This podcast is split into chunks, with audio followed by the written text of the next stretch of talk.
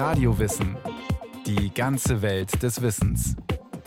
Ein Podcast von Bayern 2. Hier ist Radio Wissen. Auch in der DDR gab es in den 1980er Jahren eine Szene von Computerbegeisterten. Man kann sie Hacker nennen. Sie haben an der Hardware gebastelt, Spiele programmiert und sich in Computerclubs getroffen.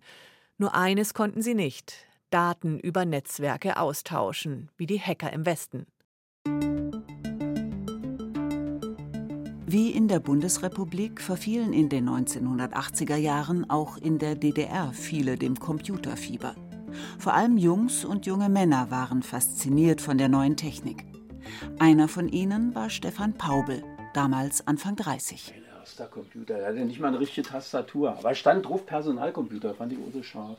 So Stefan Paubel, ein munterer Mann von 70 Jahren, hält einen kleinen schwarzen Kasten in den Händen, einen Sinclair ZX81.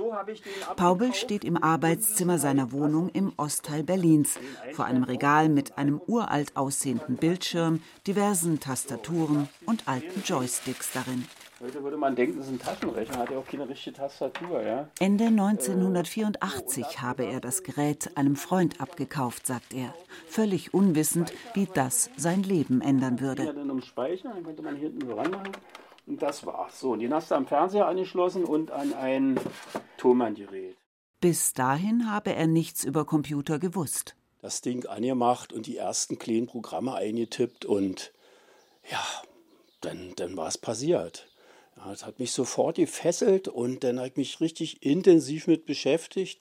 Der Unterschied zu heute ist ja, wenn man die alten Dinger angemacht hat, man konnte eigentlich nichts machen. Ne? Da blinkt ein Cursor und das war's. Ja? Und das war eigentlich auch die Herausforderung. Ja? Stefan Paubel war nicht allein mit seiner Begeisterung und bald Teil einer neuen Subkultur. Computer aus der DDR hätten ihn aber nie interessiert, sagt er. Er habe immer den neuesten Stand der Technik gewollt und den gab es in der DDR nicht.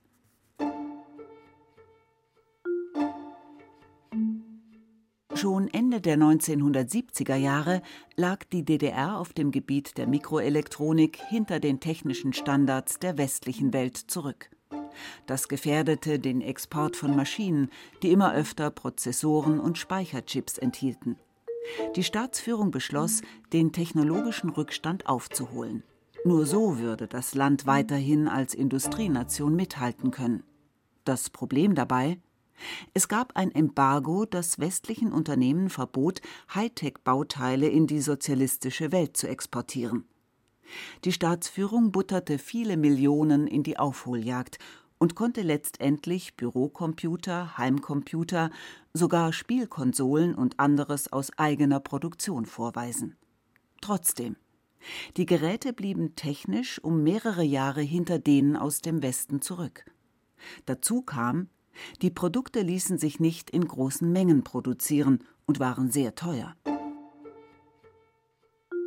Rund 30.000 Heimcomputer haben die Werke Robotron Risa und Mikroelektronik Mühlhausen bis zum Ende der DDR hergestellt. Die ersten erschienen Ende 1984. Da die Betriebe nur kleine Stückzahlen zu hohen Preisen produzieren konnten, wurden die Rechner nicht im Einzelhandel verkauft, sondern nur an öffentliche Einrichtungen und Betriebe. Außerdem sollten sie nicht mehr Heimcomputer heißen, sondern Kleincomputer, kurz KC. Die Computer standen in sogenannten Computerkabinetten, vor allem in erweiterten Oberschulen, Universitäten und Fachhochschulen. Dort traf der damals 16-jährige René Meyer auf die Rechner KC 85. Wir konnten in die Uni Leipzig gehen und dort Computerkabinette benutzen. Und da hatte ich auch so ab 86 meine ersten Gehversuche mit Heimcomputern, indem ich an einem Kurs teilnahm, wo man eine Programmiersprache lernen konnte, Basic. René Meyer ist Journalist mit dem Schwerpunkt Computer in Leipzig und Autor vieler Fachbücher, wie zum Beispiel Computer in der DDR. Nach seinem ersten Besuch im Computerkabinett war er ständig dort, sagt er, und hat die Programmiersprache BASIC ausprobiert. Zum Beispiel gab es so Befehle zum Zeichnen eines Kreises oder zum Zeichnen einer Linie. Und wenn man einen Kreis zeichnen kann und wenn man das in eine Schleife verwandelt und dann immer den Umfang verwandelt. Dann hat man zum Beispiel eine Zuckertüte in ganz wenigen Befehlszeilen geschrieben und das hat mir super viel Spaß gemacht. Und es gab damals ähm, im Osten wie im Westen auch Zeitschriften und Bücher, die so kleine Basic-Programme abgedruckt hatten, die man dann abgetippt hatte und konnte dann leicht verändern und hat dann teilweise auch Programmieren gelernt. Menschen wie René Meyer und Stefan Paubel gehörten in der DDR nicht nur einer regen Computersubkultur an, sie waren auch Teil einer Hackerkultur. Das meint die Historikerin Julia Erdogan. Beschrieben hat sie das Phänomen in ihrem Buch Die Avantgarde der Computernutzung. Hackerkulturen in der BRD und der DDR. Hacker in der DDR? Ja, sagt Erdogan. Der heutige Blick auf Hacker sei eben sehr verengt. Aber in der Auseinandersetzung ist mir aufgefallen, dass dieser Hackerbegriff eigentlich viel, viel, viel weiter ist und ja eben auch in den 50ern schon da ist, wo der noch nicht mal was mit Computern ursprünglich zu tun hatte, sondern mit Modelleisenbahnbauern. Am MIT, dem Massachusetts Institute of Technology, nannten die technikbegeisterten Bastler des Modelleisenbahnclubs damals eine kreative Lösung für ein Problem einen Hack. Also erstmal gab es den Hack, bevor es den Hacker gab. Und die haben dann gesagt, okay, jemand, der allgemein so kreativ um die Ecke denkt und nicht unbedingt sich an Normen hält, das ist ein Hacker. Und das wurde dann genuin mit den Computern verbunden, weil die das gleiche mit dieser Technologie gemacht haben. Das begann Ende der 50er Jahre. Technikaffine Studierende des MIT schlichen sich damals nachts zu den dortigen Großrechnern, die sie eigentlich nicht bedienen durften, und nannten schon das einen Hack. Sie wollten die unbekannten Maschinen besser kennenlernen, probierten aus, was diese so können und schrieben eigene kleine Programme, anfangs noch auf Logkarten. Sie waren Hacker lange bevor es Datennetze gab. Doch auch später, sagt Julia Erdogan, als es in den 1980er Jahren schon Netze gab, hat es aber auch nie aufgehört, dass sie Bastler sind, dass sie löten, dass sie programmieren, dass sie auch offline eben sehr, sehr viele kreative technische Lösungen finden. Und lange Zeit galt auch der Hacker wirklich auch in der Bundesrepublik, also bis in die 80er hinein, einfach nur als ein exzessiver Programmierer. Ja, also von daher, dadurch dass man eine breitere Definition von Hackern nimmt, sieht man auch viel, viel mehr, wie vielseitig dieses Phänomen ist, weswegen ich ja auch von Kulturen spreche im Plural, weil auch in der Bundesrepublik die einen sind online, die anderen sind eher offline und machen eher was mit Hardware, die nächsten sind politisch engagiert, die nächsten halt überhaupt nicht. Viele der Eigenschaften der frühen Hacker würden auch auf die Computerbegeisterten in der DDR zutreffen, so Erdogan. Auch sie hätten jenseits des eigentlichen Zwecks herausfinden wollen, was die Maschinen alles können. Sie haben programmiert und an der Hardware gebastelt. Stefan Paubel erinnert sich. Da man auch an Ersatzteile nicht rankam, haben die auch extreme bastelt. Ich hatte so, so ein paar Leute, die waren, also, wenn man die heute sehen würde, schrullig eigentlich vom Aussehen. Ja? Die Nerds, die typischen Nerds, die kamen mit einem Einkaufsbeutel an, war ihr Lötkolben drin und irgendwas, ja. Ist unglaublich. Also ich finde wahrscheinlich auch mehr, als es jetzt im Westen üblich gewesen wäre, weil dort bis in Lanyang hast du das Teil gekauft. Ne? Und hier musstest du es entweder neu erfinden oder selbst reparieren. Ist mir selbst passiert, wenn was kaputt ging, haben die mir das Ganze gemacht. Er selbst habe sich nie für die Hardware interessiert, sondern nur für die Anwendungen, sagt er, vor allem im grafischen Bereich. Nach der Wende hat er lange als Mediengestalter gearbeitet. Bald nach seinem ersten Computer wollte er einen besseren. Als erstes hatte es ihm der Commodore 64, kurz C64, angetan. Dieser legendäre Rechner kam in der BRD 1983 auf den Markt. Die Grafik war schnell und farbig und er konnte sogar Melodien machen.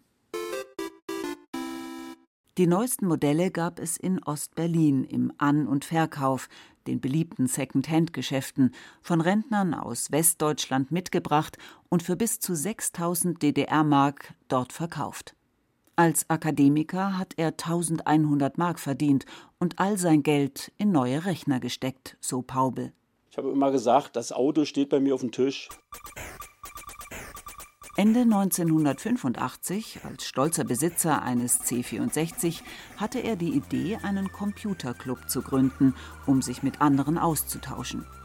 Zu dieser Zeit arbeitete er im Haus der jungen Talente, ein bekannter Ort für Kunst und Kultur in Ostberlin, auch Treffpunkt der Subkulturen mit Raum für alternative Kunstprojekte. Veranstaltungen zu organisieren war sein Job. Warum also nicht einen Computerclub? Paubels Idee stieß bei der Leitung auf offene Ohren.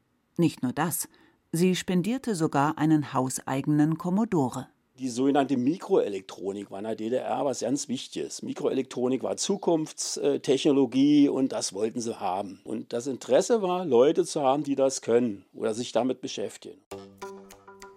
Das erste Treffen im Januar 1986 fand also mit zwei Commodores statt. Der Andrang war groß. Rund 300 Interessierte quetschten sich in einen Raum für 40. Mit der Zeit habe sich die Besucherzahl bei 40 bis 50 eingependelt, so Paubel. Nach und nach brachten auch einige Besucher ihre Computer mit. Jede Woche hatte der Club ein bestimmtes Thema. Es gab einen Vortrag dazu, es wurde gefachsimpelt und das eine oder andere an den Rechnern ausprobiert. Paubels Anspruch war es zu zeigen, was mit Computern möglich ist. Am meisten wurden aber Zeitschriften, Programme und vor allem Spiele getauscht, so Paubel. Also ich selber hatte nachher noch einen parallelen Club, der war in der Dimitrovstraße, heute Danziger Straße, hatte jemand eine alte Parterre-Wohnung ausgebaut und da sind wir nach diesem offiziellen Club im Haus mit unseren Koffern immer dort zu ihm hin und haben dort weitergemacht. Und jetzt konnte man natürlich ungehemmt da ganz andere Dinge dann noch so besprechen oder zeigen. Ne? Da, da konnten jetzt mal Spiele gezeigt werden, die man jetzt vielleicht im Club lieber nicht zeigte. Obwohl der offizielle Computerclub viele Freiheiten hatte, behielt die Stadtsicherheit ihn doch im Auge. Paubel wusste, bestimmte kriegsverherrlichende Spiele würden viel Ärger bringen, wie zum Beispiel das populäre Schießspiel Raid over Moskau. Computerjournalist René Meyer ist als Teenager in Leipzig und Umgebung auch zu solchen Treffen gegangen. Wichtiger waren ihm aber die Kontakte zu anderen Hobbyprogrammierern, sagt er. Meistens trafen sie sich in den Computerkabinetten, halfen sich beim Programmieren und tauschten Spiele für den KC 85. Historikerin Julia Erdogan sieht in den Computerclubs und den privaten Netzwerken eine weitere Gemeinsamkeit der Hackerkulturen in der BRD und der DDR dieses Gemeinschaftliche, das man auch von den Hackern natürlich auch stark kennt, durch die Free and Open Source Software Bewegung zum Beispiel, dieses, man teilt Wissen, Wissen ist nichts, das man für sich behält, das ist der Allgemeinheit zur Verfügung zu stellen. Auch das trifft auf die DDR-Hacker total zu. Überhaupt hätten die ähnlichen Werte sie überrascht, sagt sie. Wie zum Beispiel dieses Anprangern wirklich von eigener Bereicherung. Ne? Und das war halt im HDJT eben auch so, wenn da jemand hergekommen ist und entweder kopiert oder selbstgeschriebene Programme verkauft hat, dann war das ein Verstoß gegen die Gemeinschaftswerte. In ihrem Buch vergleicht sie den Club im Haus der jungen Talente mit dem wohl bekanntesten Hackerclub der Bundesrepublik, dem Chaos Computer Club, kurz CCC. Sie findet die bereits genannten Gemeinsamkeiten zwischen den Hackern in der DDR und BRD. Dennoch bleibt ein großer Unterschied. Denn den Online-Charakter der Hackerkulturen hat es in der DDR nicht gegeben. Der CCC wird dagegen ab Mitte der 80er Jahre in der Öffentlichkeit mit dem Hacken von Datennetzen und mit der Diskussion über Datensicherheit assoziiert. Ein Thema, das unter DDR-Hackern keine Rolle gespielt hat. Schon auf ihrem ersten Treffen 1981 sprachen die Mitglieder des späteren CCC über Datenrecht und internationale Netze. Die Mitglieder des CCC sahen in den Rechnern eine Gegenmacht zu staatlichen Organen. Auch gespeicherte Daten spielten schon früh eine Rolle.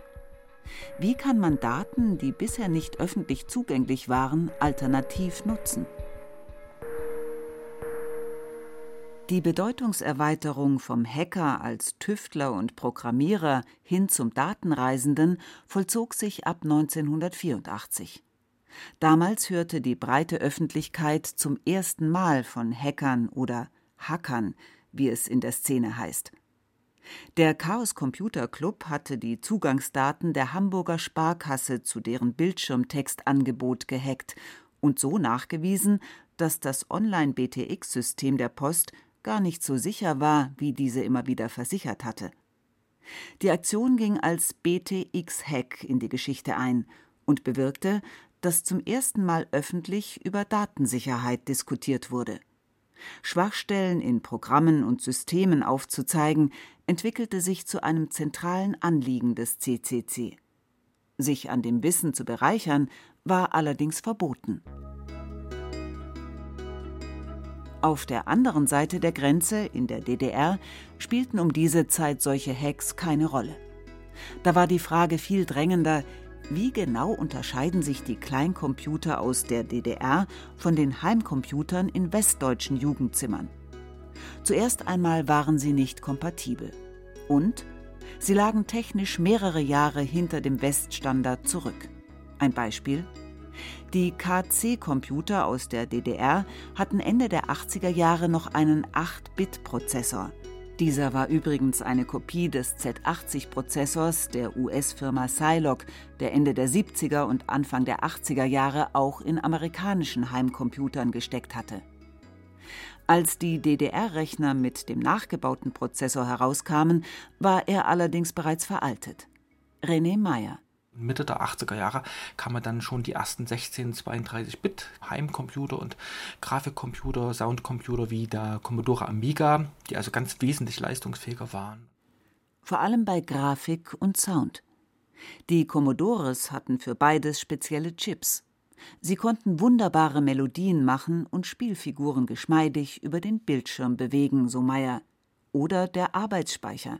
Der C64 heißt so, weil er 64 Kilobyte hatte, währenddessen der KC anfänglich mit 16 Kilobyte ausgestattet war und dass man eben halt auf viel mehr Speicher ähm, zugreifen konnte durch die Disketten, währenddessen man eben eigentlich bis zum Ende der DDR, was so also den Heimgebrauch betrifft, eigentlich nur auf Tonbandkassette gespeichert hat und Disketten eigentlich so gut wie unbekannt waren.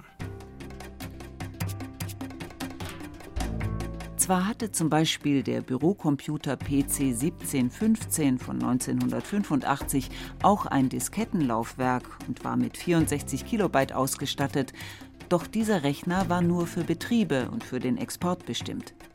Privatpersonen konnten ihn nicht kaufen.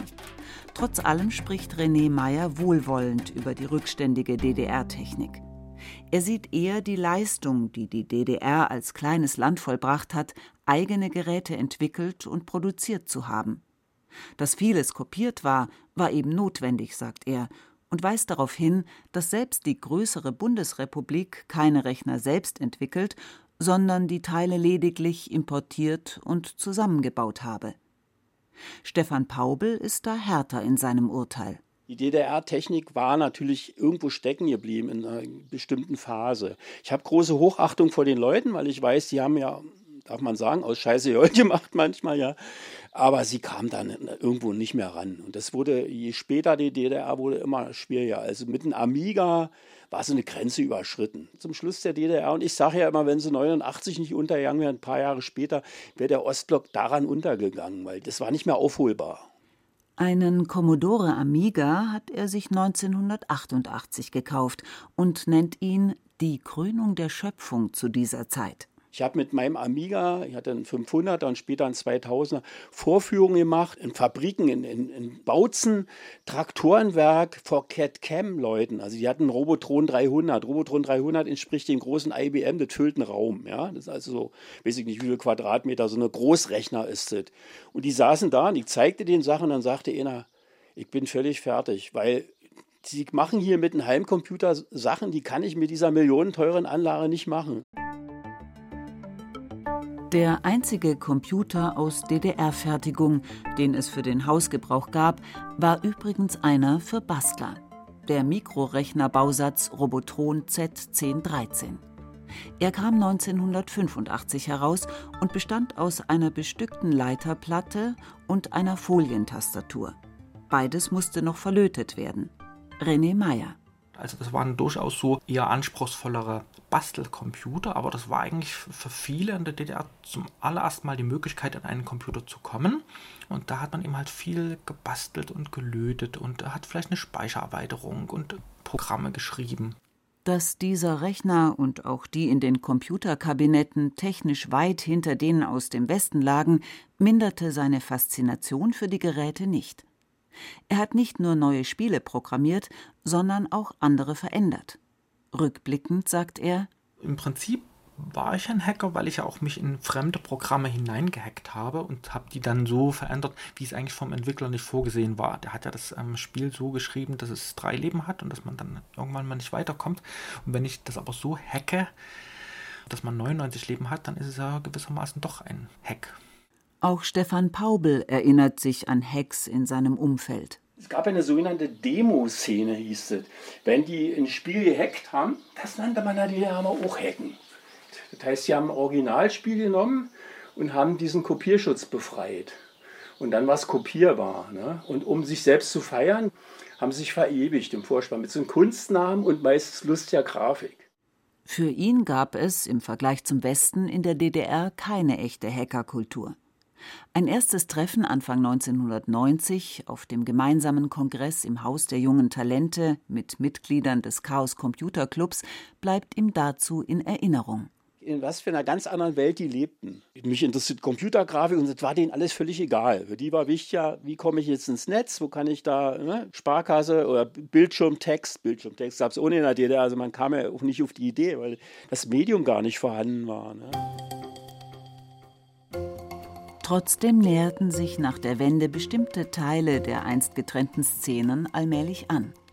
Schon 1990 gründete der Chaos Computer Club den CCC Berlin, zog in ein Büro in Ostberlin und war nun auch Anlaufstelle für junge Hacker aus der DDR. Wer noch keinen eigenen Computer hatte, kaufte sich einen und tauchte nun zu Hause darin ab. Und als im Laufe der 90er Jahre das Telefonnetz in Ostdeutschland ausgebaut wurde, wurden die früheren DDR-Hacker auch zu Datenreisenden.